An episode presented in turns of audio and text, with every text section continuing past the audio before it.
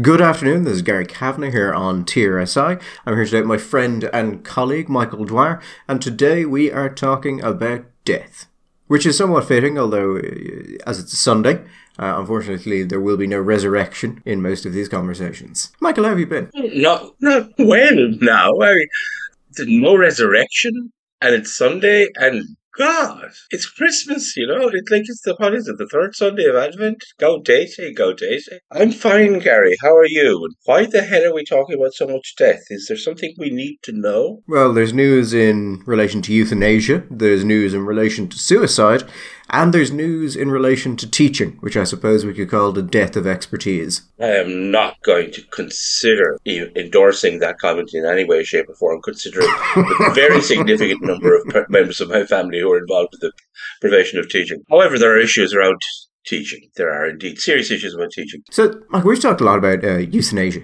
on this show and about the concerns that if euthanasia is brought in because of certain hard cases, it changes things. It changes the nature of medical care. It changes the nature of care for the elderly. It puts options there for people, but options that might feel not as if they are required to be taken, but where people may put pressure on themselves, even if no one else wants to, to take those options, uh, that it will lead to people who do not want to die effectively committing suicide using the state.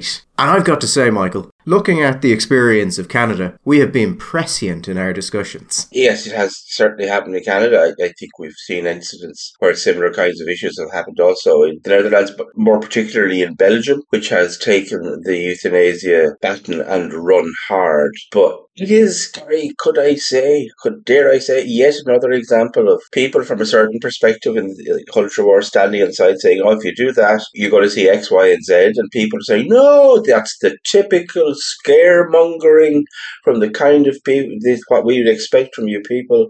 This is an act of compassion. It'll only affect a tiny minority of people. And of course that would never happen. We would never allow that to happen. That's not who we are. And then, lo and behold, the mask slips. We have seen in, I'd say, the last two months, Michael, maybe the last month and a half, three cases becoming public where people who were engaging with what's called MAID, medical assistance in dying, Yes. uh, turned out not to be very enthusiastic about the process. We had a man who looked like he was going to lose his accommodation, who publicly came out and said that he was considering uh, using MAID because he couldn't be homeless. Now, that man subsequently received quite a large amount of donations and didn't go through with it. We had the case of Christine uh, Gauthier, who is a former Canadian military uh, member and is paraplegic. I believe they may have been a Paralympian, but I'm not entirely sure about that. They they during a uh, speech before the, House of Commons Veterans Committee in Canada said that they had asked the Veterans Administration uh, to give her a stair lift, Michael. They responded by sending her a letter saying that due to her considerable suffering, she was eligible for medical assistance in dying, which is certainly not a stair lift. Now, you see, the thing there is, guy, even though it is very, very dark and very black, it's kind of hard because it is so black just not to laugh. A woman at the grotesqueness of it, but also to be kind of happy that it's so explicit. It's absolutely straightforward. There is no hiding in the shadows in this one. She writes in saying, I want a stair lift. Now, Gary, I would say to you, at this stage in the Western world, a stair lift is not somebody writing in to say, I have read about some new surgery which is takes place at 20,000 meters, 20,000 meters in the air in barometric pressure and costs 17 million dollars and has a 4 to 7% chance of success. It's a stair lift. She writes in and asks for a stair lift and they write back saying, "Have you considered killing yourself?" That's a fairly straightforward response saying, "Stair lift, yeah, but you know there's a chance that you're going to keep costing us money." And I think that maybe a stair lift, it's a stair lift today, but God knows what it'll be tomorrow. Have you considered killing yourself? It would be just better for. Also, you're suffering. They are telling her about her suffering. That your suffering is so great. Also, th- th- you, you were talking. You mentioned the guy that was about to become homeless. What I thought was remarkable about that particular case was not that he wouldn't. You know, somebody who's about to become homeless and feels desperate goes on the television and gets into the paper saying, you know, I would rather be dead than homeless because you know he he was trying to do what he could do to alleviate his own personal position. But rather, Gary, that it was looking like he might be considered suitable under the guideline. Rather than the response being, well, yeah, we understand that you're distressed, you're going to be homeless, but really this is not what this legislation was intended for. This is not what we do. We don't go around killing homeless people. This is not the purge Canadian style. But no, he was. They were saying, well, you know, well, he could be considered suitable because he was ho- because he was going to be homeless. They were considering, yeah, okay, maybe. That's the joy, Michael, of mental anguish as a grounds. I, I think you're right. There is a certain there is a certain humour to the stairlift one. Like you nearly imagine a comedy skit of a woman in a wheelchair at the foot of a staircase looking forlornly up it going, gee, I sure would like to be able to go up those stairs. And just a man in a suit emerging from the shadows going, have you considered suicide? There's a, there's a scene in the, a Monty Python movie, The Meaning of Life. I don't know if you've seen it. And these two people arrive at the store of this man and said, we're here for your liver. And he said, but I'm using it. And they rough him up and they find that he has, in fact, a donor's card on him. Now, actually, this skit has a certain relevance these days, as you know, Gary the government owns our bodies. So the default position from now on is they will be able to harvest us unless we give explicit instruction instructions otherwise. It's an opt out rather than an opt in situation under the new legislation. Anyway, so he said, but, but I need my liver. I, I, I, I was going to give it to you after I died. To which John Cleese gives the perfectly reasonable response, Gary. Well, no one has ever survived us taking their liver out. He's got him there. You know? You absolutely got him there. So you do think this could have been in that kind of thing? They they could have slipped this this, this particular incident in. And I think you're right. I, you're, you're saying, I mean, possibly even a Paralympian. You Thinking, this is the response you give. No, no, no, maybe not with the stairlift, but yes, we could kill you. I mean, how do you feel about that? Would you like to know what the response of the head of the Veterans Administration in Canada was to this? Head of the Veterans. Okay, good, good, go on. He said that um, this was it was not the place of the Veterans Office to recommend the use of MAID, and that this was a situation that had happened no more than four or five times. No more than four or five times. Well, they're only human, Gary, you know, in fairness. And I imagine that inevitably they're going to be veterans suffering from physical and mental trauma. That your most natural reaction would be, yeah, you know what, really? Is it worth it? Is it really worth it? As you said, they're only human and sometimes they just have that deep well of sympathy. Yeah where you look at a person's circumstances and you just say, that's a person who shouldn't be living. And obviously, a person who requires a stairlift shouldn't be living. It's hard to argue otherwise. I mean, if you're going to be reasonable, if you're going to be compassionate about it, really, can you imagine what would your life be worthwhile if it took you that long to get upstairs? I don't think so.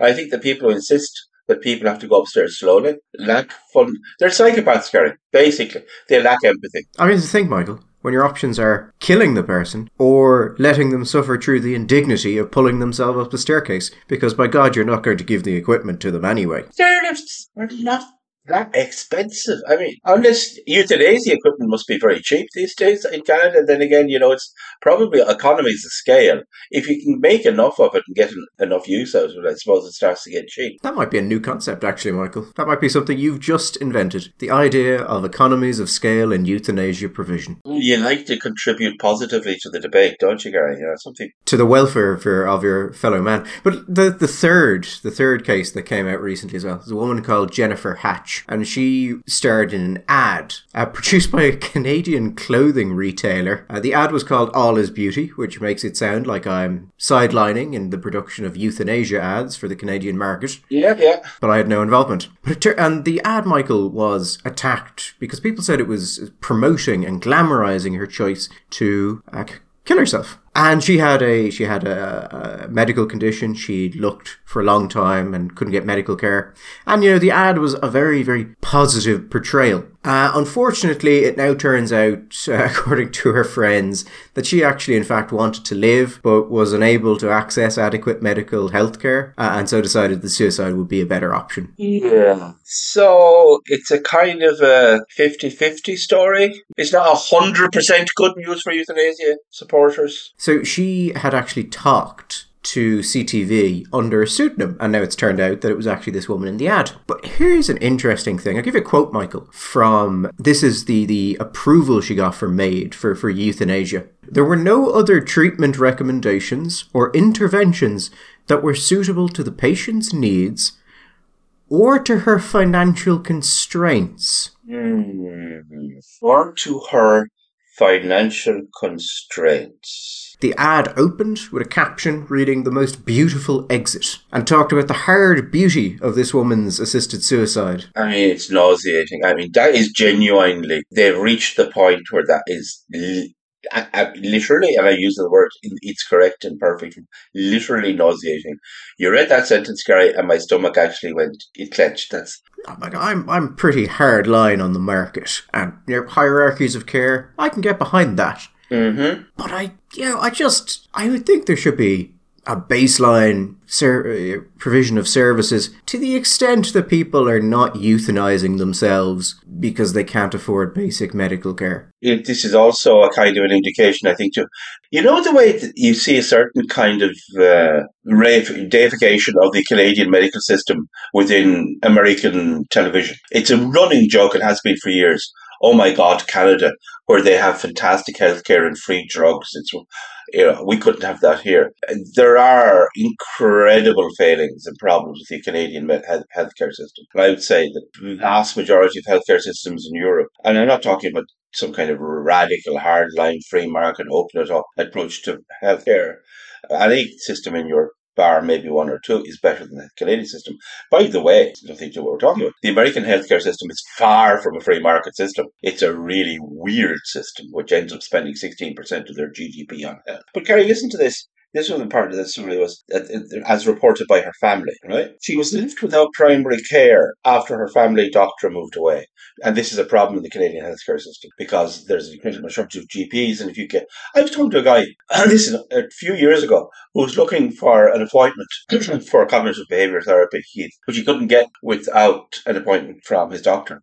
And he had to wait seven months for an appointment with his GP and then two years for a CBT. Anyway, the doctor moved away so she couldn't get another one. Her treatment had largely consisted of a chaotic and ineffective stream of specialist appointments, none of whom had any background in her condition. I feel like I'm falling through the cracks. So if I'm not able to access healthcare and I am able to access death care, that's what led me in to look into MAID. Now, that's a sentence that our friends should reflect on that are pushing this compassion so hard. I feel like I'm falling through the cracks. If I'm not able to access healthcare, am I then able to access death care? Geez, Gary, that's a high bar of ambition, isn't it, for a health system? We can't get you a doctor or a GP, but we can kill you. We can give you that option. This might be a, a bit out there, Michael, but I have a feeling that um, if the poor and the sick are euthanizing themselves because of failings in public health care or housing, that should be considered a policy failure. You're always glass half empty, aren't you, Gary? I see, Michael, this is the problem with all of these hard cases and empathy and people saying we've got to help those hard cases.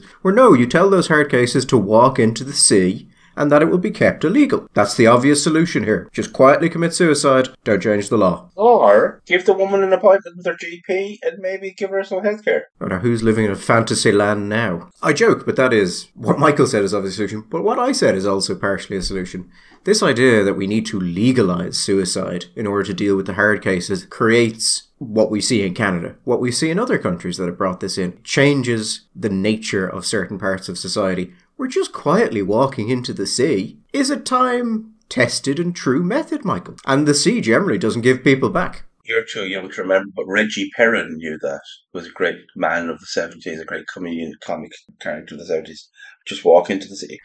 The problem, uh, there are, listen, Gary, if we can be half serious for a second, there are just so many inevitable consequential problems from legalizing. What has also, I'm sure you've noticed the evolution in the language, particularly in Europe, from passive euthanasia to assisted suicide to now assisted dying. It's assisted dying, Gary. It's not assisted suicide anymore. Well, Michael, you've got to you've got to be cognizant of the sensitivities of people. You know, you've got to soften the language. There's a fantastic. Have you ever heard George Carlin's sketch on post traumatic stress disorder? No, no, I have not.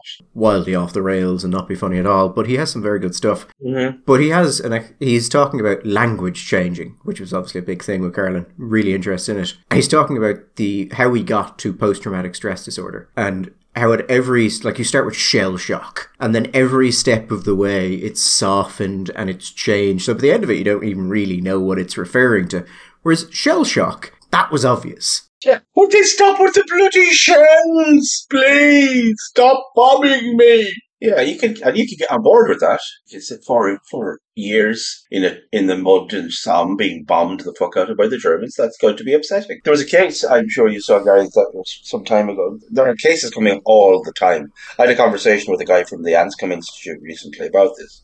And it's just cases coming up constantly for the last uh, five, ten more years in in the Netherlands and in Belgium. Each one you think, oh my god, this is so shocking, this has to change, and then nothing changes. But there was the, the one of the issues here is, is, for example, is the notion of consent, and also the fact that we are afraid of things, and then it's it's the current fear rather than the present reality, maybe that dictates. So people make living wills, Gary, as you know, and Sometimes they say, if I get uh, Alzheimer's, for example, uh, then please euthanize me. Is this the case of the old woman who had written something about cognitive decline into a living will and then told doctors that she had changed her mind?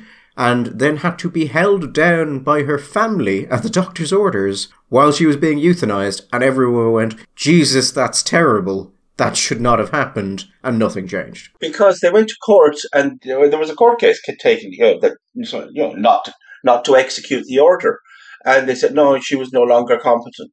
I think was the, in this particular case. There's a there's a wonderful moment in Blackadder. I, I, I shouldn't constantly go to popular culture, but there you go, where uh, they're talking about Blackadder has been uh, appointed the Lord High Executioner, and the the lifespan of the Lord High Executioner is very very short. The previous one had actually accidentally got drunk and signed his own death warrant, and they'd come to him and taken him off and cut his head off. And Adler said, But why why didn't he tell them they got the wrong man? To which Melchett responds, Ah, but they had the right man and they had the paperwork to prove it.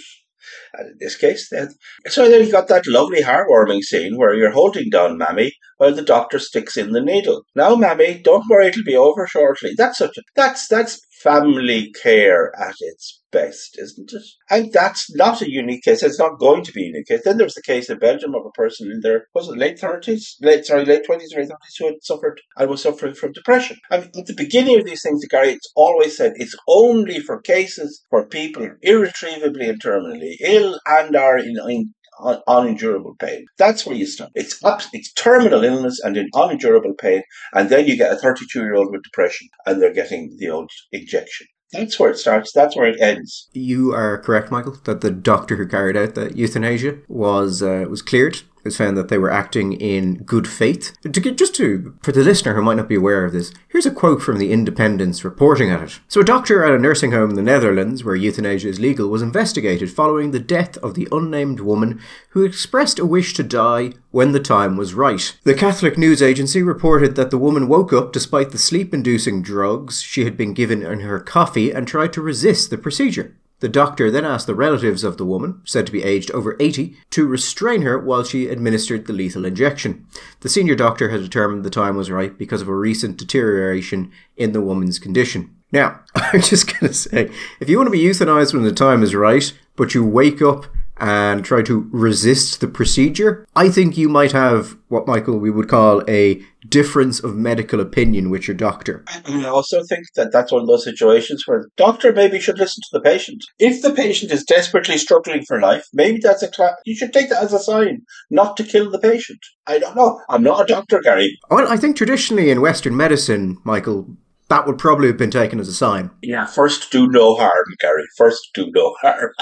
well, I mean, doctors don't uh, don't swear to the Hippocratic oath anymore, Michael. It'd be quite difficult considering it does things like say you shouldn't provide an abortifacient. You know, old-fashioned things like that. Also, don't have the family of your patient hold her down so you can kill her. That might not be explicitly referenced in there, but I feel it was probably covered. I think it was part of the, the Hippocratic spirit, shall we say, yeah on a, on a more serious note and one that is, is more sympathetic to the doctor, if a patient comes to you when they are cognizant and says, This is what I want to happen, and later has a sharp deterioration of that, uh, and has been severely affected by Alzheimer's or, or things like that, where the mind is legitimately gone or going, well, then yes, you can make an argument that you know, these are the instructions that were provided to you by the patient when they're cognizant, and that, well, this is the way it needs to go. Absolutely.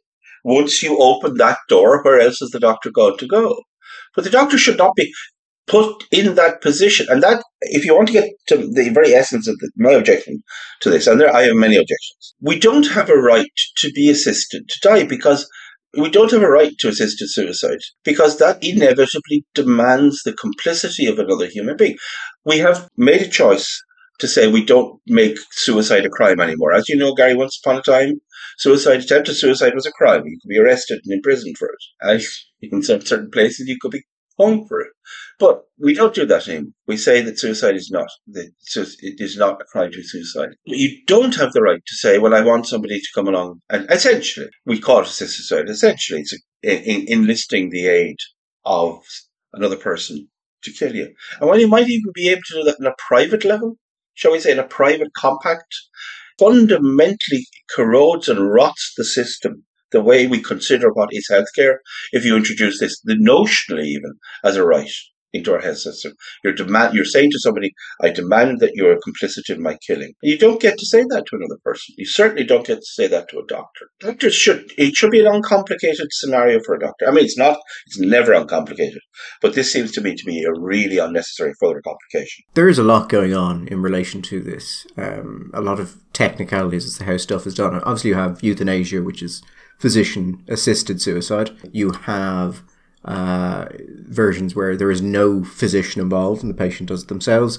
Then, I mean, you have stuff more kind of passive forms of euthanasia, kind of uh, non resuscitation orders, stuff like that. Like the, the optics and the aesthetics and the language that are being used now. I mean, this is good old fashioned. I don't know, is it utopian or dystopian? It, but this, you know, the beauty, the hard beauty, and this choice and this wonderful. Did you ever see Logan's Run? Does that mean anything to you? I've seen Logan's Run. Sorry? I've seen Logan's Run. It's considered a classic sci-fi movie. Yeah, and therefore you, under, you see the thing. And Logan was what?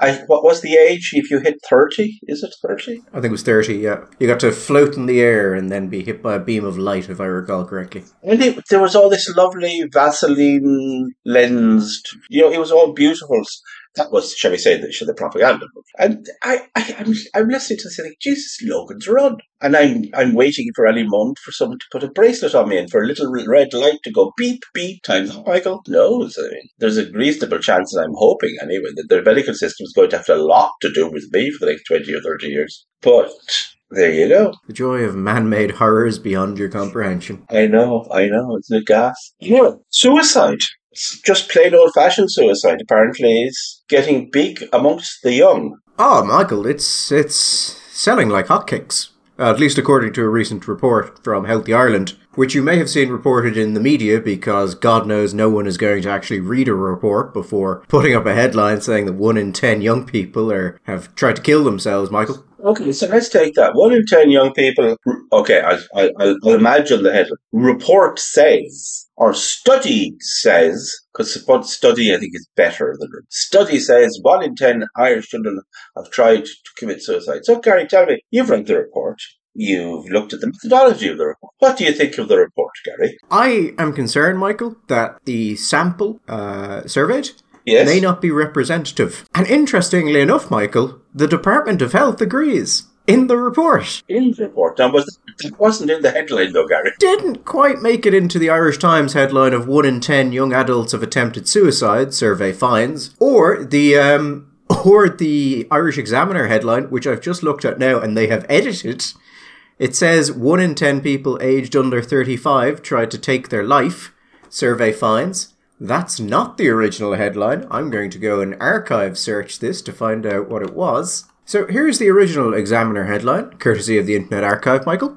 One in ten people aged under 35 tried to take their life over the last two years. Oh, okay. Yeah. It's quite a over the last two years only as well. Gosh. I'm just I'm just gonna I'm just gonna set expectations here, Michael. Yes. And say that the Irish Times article was written by Paul Cullen, who was the same chap who reported on that vaping survey, which ended up being conducted on six people. Oh, uh, a fact which Mr. Cullen did not see necessary to uh, to tell people. in fairness, neither, neither did the Minister for Health. So here's the thing: the Irish Times article at least says survey finds. The survey doesn't find that. The survey reports that. You find facts. You have results. Those are not the same thing. What's the problem with the sample, Gary? So the survey itself, to be fair to the Department of Health, says that they don't think this is a representative sample. Probably because, Michael, if you were to take the numbers they're saying, where 6% of uh, of people in Ireland have tried and failed to commit suicide. You would be talking at something somewhere in the line of 300,000 people in Ireland have not have, have tried and failed to kill themselves. So you'd have all the actual effective suicides on top of that. So 300,000 people, and these are 300,000 people under the age of 35. No, no, this would be the global sample. So they're saying that 10% of people under 35, but overall it was 6%, although when you get up to the older uh, people, it's like 1%. But you'd be really concerned, wouldn't you, that that level of failure with young young people? You know, that, that is one of the things that you immediately know, but you perhaps wouldn't bring up in polite conversation. Okay. The thought that, I mean, it doesn't seem that difficult. People have been doing it for years. But 300,000 people to have tried and failed.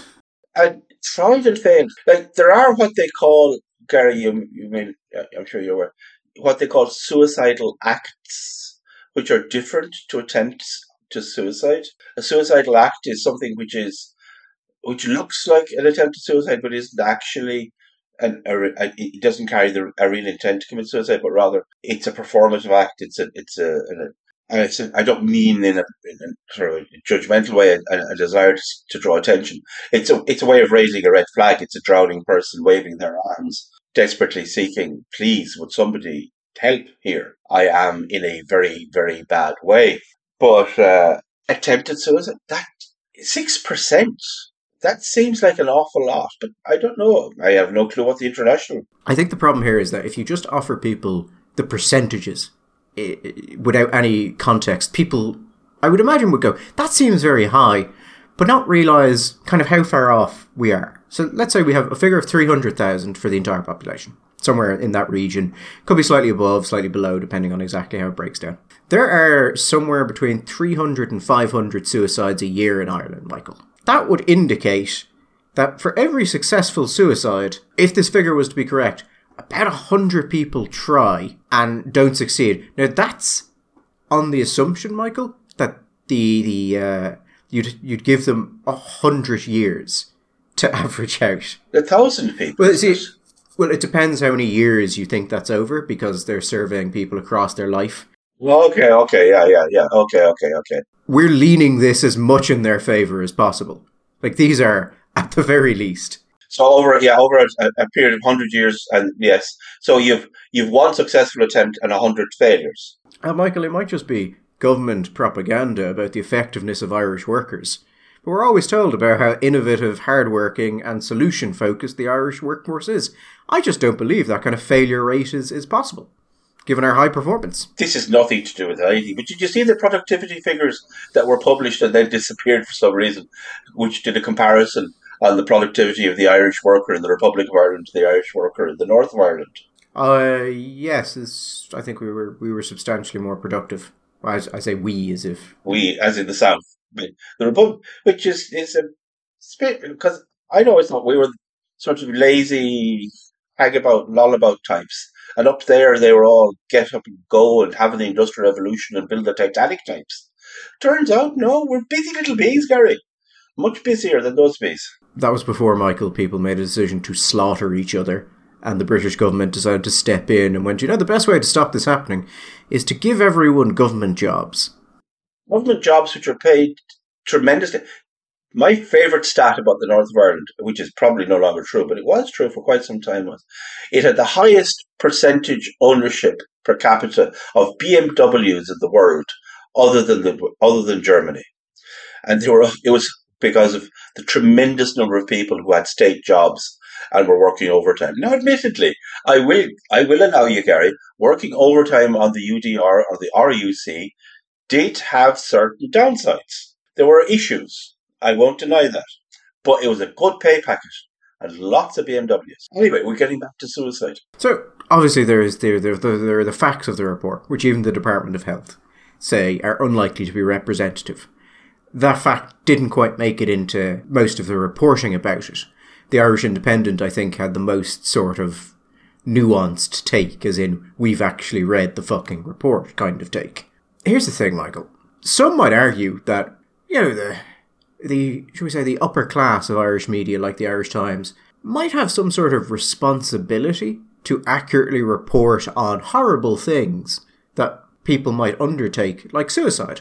And that writing an article which seems to grossly misrepresent the actual rate of suicide amongst young people uh, is made no better because you write it and then go, and by the way, here's a link to the Samaritans. And that perhaps you might have been best served by pointing out the you know, the survey is unrepresentative, and if you're a young person, you don't have to consider that, you know, suicide is a very popular option these days. Shall we say uh, one more little factor in the normalization of suicide as as an option, which is, by the way, connect. I wanted to. I forgot to. To say one of the weird things. Do you know? Is it just me, or is there not something fundamentally weird and dissonant about, on one hand, creating a state structure to help people kill themselves because of mental and physical distress, and then at the other time spend as much time as we do with advertising in media and outreach programs and mental health charities and anti-suicide charities telling people that suicide is bad. Am I actually missing something? I mean, I'm not. I'm not asking a smart ass question, but that seems to me to be weird. On the one hand, we spend so much time, and we recognise that in Ireland, like lots of parts of the Western world, we've had a crisis with young male suicide for a long time. And by the way, the girls are starting to catch on as well. And yet, at the same time, we say, well, you know, it can be beautiful, it can be lovely. I, I, I don't think this is a good consistent message to send out to people regarding whether or not it's a good idea to take their lives. You don't think a messaging of suicide is never the answer unless you can successfully fill out this form is is a good message. And then if you can successfully fill out the form, then it can be, become a beautiful thing, a lovely thing. Eventually, Michael, they're going to say that the form is a you know discriminatory barrier to those who can't use a pen, and then we'll have to get rid of that too. And then it'll just be suicide is the answer. Will there be anybody left on the planet, Gary? Do you know what? It'll be Mormons, Mormons, evangelicals, right wing Catholics, and, in, and Indians. That'll be it. The only people left on the planet. Michael, I will agree that, you know, people don't consider suicide enough. I'm just saying the state shouldn't be involved with it. Yeah, it's your typical free marketeer. Get the state out of the suicide business. When you were saying Oh God, stop! No, no, this is just this is all just too grotesque and too horrible. Because you know what's going to happen, Gary? The state will get out of it in some places, and it'll be privately supplied. But There will be regulations, and we will be reading articles about the lack of regulation in the suicide business. And there'll be other articles talking about failures of regulation, and then others will be writing about how the price of suicide has gone up because of unnecessary government regulation. What what I'm really looking forward to, Michael, is when there's some sort of safety scandal in a suicide clinic. Someone could have been hurt. Failure to. it was hot on. There was there was there was electricity. There were plugs, double sockets, triple sockets. They will be subject to government checkups and one of them will fail, and a very serious bureaucrat will write a very serious report about how if these issues are not dealt with, they represent a risk to the life of patients. Absolutely. Be serious, I can just imagine, picture this thing, Gary. Somebody forgets to put on the extra lock on the drug cupboard, and somebody will go on and say, This is outrageous. Vulnerable people could have had access to those drugs and have done themselves harm. Suicidal individuals could have got hold of those drugs it's outrageous. This kind of thing shouldn't be happening in a suicide centre, not in this day and age. The government needs to crack down. And this is the great beauty of a mindlessly bureaucratic state. Which has decided that it has at its core no morality, no ethics, there is no telos, there is no end. It's just its job is bureaucracy is the in and of itself the reason for its own existence, and that's it. It is an eternal bureaucracy. And this is a cost effective way to approach the issue. And one which accepts increasingly accepts that there is no area which is legitimately beyond its reach. The, the, the, the, notion of the separation of the sacred and the profane has utterly, I mean, utterly disappeared. The, if you were to say sacred to these people, Gary, you could just imagine the furrowed brow and the puzzled look. What sacred mean? I feel, Michael, that when people said that you know, if you continue down this path, you may live to see man made horrors beyond your comprehension, everyone who said that so far has failed to realise the level of bureaucracy that's going to be involved. And you know what, Gary? We've seen it before. Tremendous bureaucracy just in order to create a small hell on earth. Do you know what, Gary? I don't think we're going to have time to talk about the teachers today, so we may have to talk about the teachers next week. No, perfectly so, Michael. Uh, I will just mention then for the listeners, I'll put an article to a a link to a Gript article below. The National Council for Curriculum and Assessment have come out with a new report. We reported on a draft version of that report months ago saying that it was fundamentally flawed and just not worth the paper it was written on. And they've now released the final document and they've fixed absolutely none of those issues. You're doing what you're always giving out to me, which is you're giving the listeners homework so they can prepare for the next week's discussion by reading your article in Gript. On the plus side, there are no references to death in those documents. Which is so it'll be very uplifting. Very Christmassy. Anyway, we will we will see we will be, we'll chat again next Sunday. Bye bye. All the best.